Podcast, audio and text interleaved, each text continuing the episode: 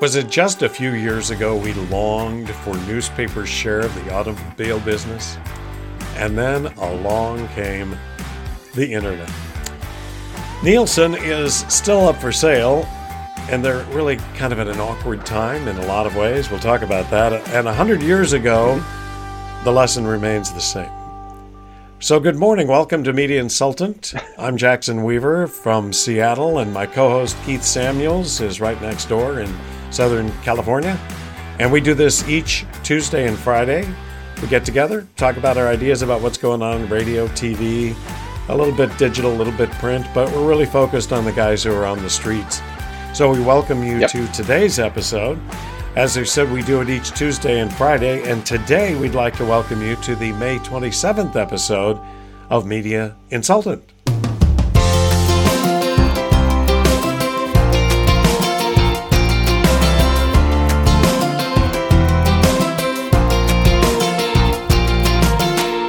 You know, Keith, the, the falling stock market and Elon Musk's uh, attempt to reprice his purchase of Twitter reminded me of a radio station owner almost 100 years ago who got caught in a similar downdraft in the 20s. And it's really an interesting story. You know, the legendary KJR here in Seattle. And KJR in the 20s was owned by a whole variety of different uh, people, including a guy in the late 20s whose name was Alfred Linden. And Alfred Linden during the hmm. 20s was the owner you want. He just spent like crazy on KJR. At one point, there were 300 people on the payroll for one radio station. He had orchestras. They were, of course, unionized. He had studios. He was doing all kinds of promotions. He was spending a fortune. But the problem was the money that he was spending on KJR was skimmed from a savings and loan company that he happened to own. Well, as always hmm. happens, ultimately, this stuff grinds to a halt. And it did when the Puget Sound Savings and Loan Association filed for bankruptcy. The golden cow that had been feeding KJR suddenly becomes the golden turd, if you will. Mm. And he wasn't mm. paying musicians, he wasn't paying salespeople. It just, the whole thing, people were repossessing pianos. And that was a time when you had a lot of pianos at, at, a, at a radio station. Sounds like Ed, this sounds like Ed Stolz. Pretty close. But here's the deal he solved his problem. He found a buyer for KJR. 20th Century Fox was going to buy KJR and set him up free. He would be clear of any debts. He'd be able to pay off what he'd stolen from the uh, savings and loan, be able to pay all of his payroll, back wages, etc. He'd be fine. So he puts this deal together and thinks, okay, this is great. And with his wife and kids, he leaves on a trip to the East Coast, a casual journey through America, stopping here and stopping there, sightseeing, enjoying the fact that he doesn't have to worry about his radio station anymore because 20th Century Fox is going to buy it. And he shows up in New York City when? Three days after the stock market crash of 1929. And 20th Century Fox said, Yeah, we don't think so. We're out of here. So the the point that I bring the, all of this up is is that when you do a deal, get the damn thing closed. Easier said than and done. And that's the problem Nielsen. Many that's times. the problem Nielsen is having. Well, I don't know if it's a problem. They, you know, they've they've been up for sale. They've, I've been describing them as a, a reluctant target. This is Nielsen Research, the company that does so much for radio, TV, and uh, you know, and, and consumer research. They had a 45 day hold period where they could go out and shop the company. That didn't work out very well for them. And so now they're back to, I guess, trying to figure out how to close this deal. But the market has collapsed. I don't know what's happened to, to Nielsen shares. They probably, from what I've read, they've stayed fairly stable. But you can bet there's going to be some repricing, or people are thinking about repricing. What do you think? What's your observation? Well, I, I don't think that they've um, purposely slowed this down, and I don't think they were uh, doing their end zone dance too soon, um, because the 45 day hold, which is really a go shop period, as right. I read, that you know you, they got the offer from Evergreen, Coast Capital, Brookfield Business Partners, and they're going to take them private. Okay, so. Uh, you know, one of the other shareholders, major shareholders in Nielsen, is going to fight this, but whether or not they have enough votes to override this. We have yet to see, but they're right on schedule. But wasn't what wasn't accounted for or right on schedule was the fact that you know we we see this this you know the, the stock market um, you know going down down down down down day after day after day. So that's that's what's really screwing this thing up potentially is that the repricing that could be caused by this um, could occur. But you know I haven't read that either. They're just trying to get this deal done, and um, uh, so you know uh, yeah there were no other offers, and uh, so I guess Evergreen and Brookfield can you know will carry the day at some point. I don't know when the clock runs out, but uh, on the offers, but I you know I I still think they'll get it done. It's just it's just uh, the backdrop is a lot more dramatic than it was three or four months ago when this whole started. I guess the question also is if you're a local media rep, do you care? Do you care who owns Nielsen? You know, if you're particularly if you're a subscriber. No, no, no I don't. I just want I just want good data. I want uh, I want a, a good uh, panel of of uh, you know respondents either with ppm or diary and and uh, and i get my data on time. You know i've got a lot of revenue riding on the on my numbers. So yeah. Well and then that i don't then, care. and it and it is then incumbent upon the new buyers to put a lot of money back into nielsen to refurbish their reputation to you know figure out if they how they can get a more accurate database because they've Nielsen has been behind the curve on this and I don't think intentionally I think you know they just you know, they got whacked when digital came along and said, we can tell you exactly who's listening, who's watching, yeah. who's clicking on that ad. And so Nielsen got behind the curve, and they're going to have to spend some money to get them back up to curve. All right, uh, auto dealers, as you and I talk about with our auto expert Ed Steenman, are spending more money, but boy, not nearly what they used to. You know, they spent right. uh, eight billion, a little over eight billion dollars last year, but they had spent almost ten billion in nineteen or in twenty sixteen. So the mm-hmm. the mm-hmm. dollars that they're spending is gone down, and last year, even though it went up, we all know the supply chain issue really changed the way they advertised and the amount of money they spent. And Keith, who had the biggest share of auto ad dollars last year? Not newspapers. Well, let me guess. Not not, Not newspapers. No. No. Nope. The uh, it was the internet, yep. that interweb thing, Web 2.0. Over 63 percent of of of uh, of ad dollars spent by automobile dealerships went to the internet, which is just crazy. It's like the reverse of what it was when you and I were roaming the earth as local salespeople, because I think it was probably even more than 63% went to the newspapers. And now the newspapers only get 4.5% of auto. I mean, you know, when's the last time you saw an ad for an auto dealer in the oh, newspaper? when's the last time you saw a Remember newspaper? You still... That's the question. When was the last yeah, time today, you saw a newspaper? Yeah, yeah. Well, you know, there's not a lot of automotive in the in the Wall Street Journal, but occasionally the big, you know, there's factory money that gets spent. But direct mail, 8.2 percent, radio, 10 percent, TV, 12.5 percent. I mean, these numbers are microscopic compared to 20 years ago. I mean, I think it's been one of the death knells for newspapers, for print newspapers anyway. And now digital. Now, are they buying digital? Are they buying digital from newspapers? A little, but not a lot. There's so many more digital offerings targeting auto dealers to spend money on that it's it's it's you know it's just it's just crushed tra- traditional media in terms of getting any any uh, any you know any growth. All right, so if you're a local radio TV rep, we keep coming back to that. You know what what's your best strategy? Is Ed Steenman's strategy the the best strategy? Keep it local, keep it connected. Well, it used to be throwing in free remotes, you know, hot dogs and balloons and uh, occasional ticket giveaways and the prize wheel. Remember the prize wheel? You know, we'd spin the prize wheel at remotes. Are, are people still doing that? I hope not. Uh, and then it became endorsements, right? You know, let's put let's put Petros Papadakis at KLAC here in LA in a in a Chevy Silverado pickup truck, and we'll get a big budget.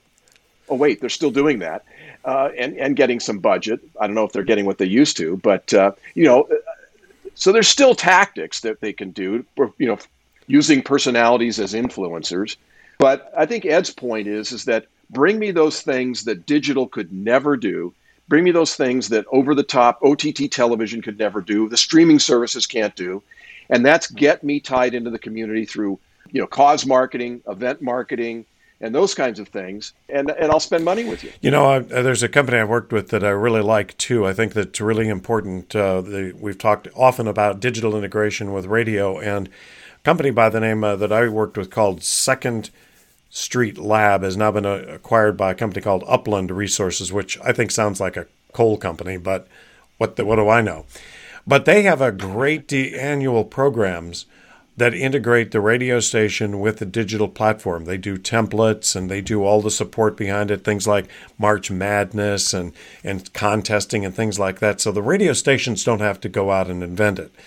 And it's really a good mm. resource. And that's a good way to continue to nibble away a little at the edge of the internet dollars because it's never going to come back the way it was.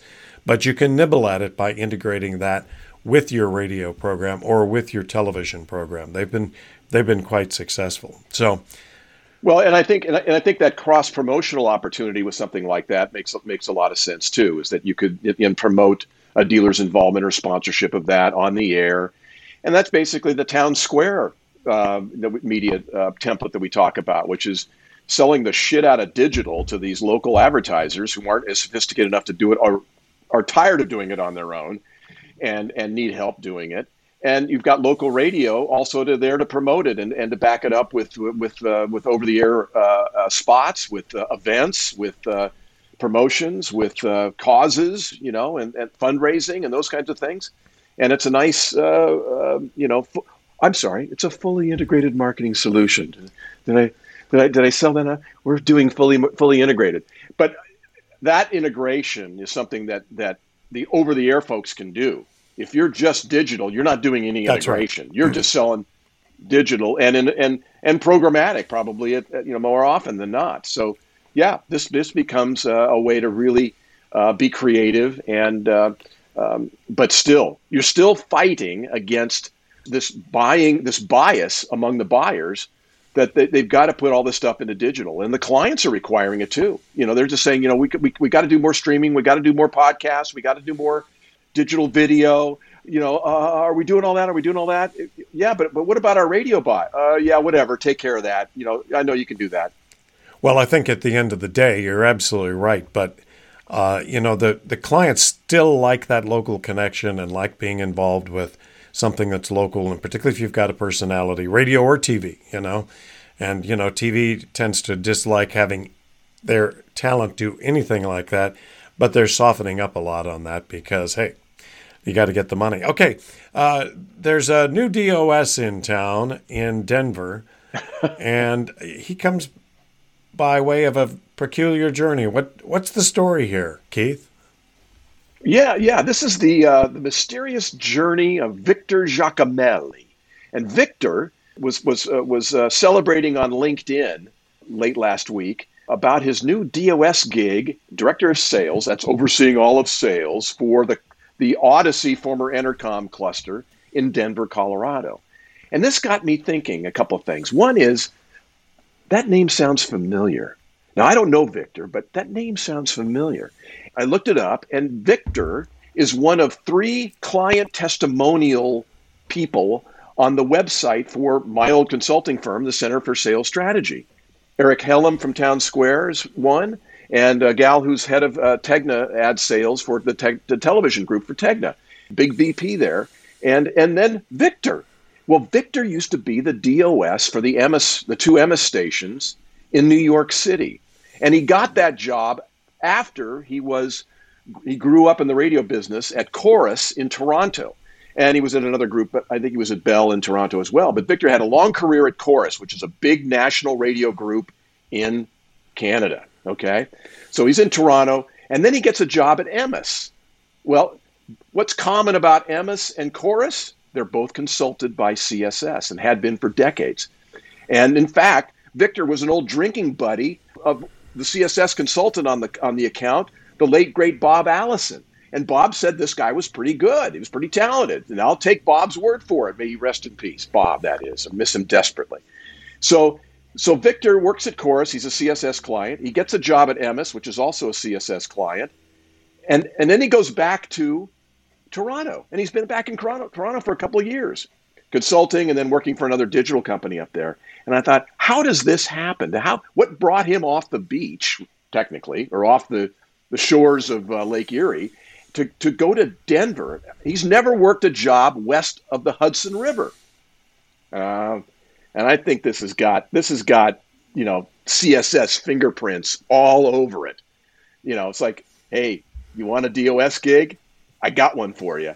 So, uh, you know, Micah Goldberg, who's the general manager, market manager for Audacy Denver, he spent most of his career in Denver and working for Entercom, now Audacy, and now he's the market manager. And this is his first big hire after getting promoted a few months ago.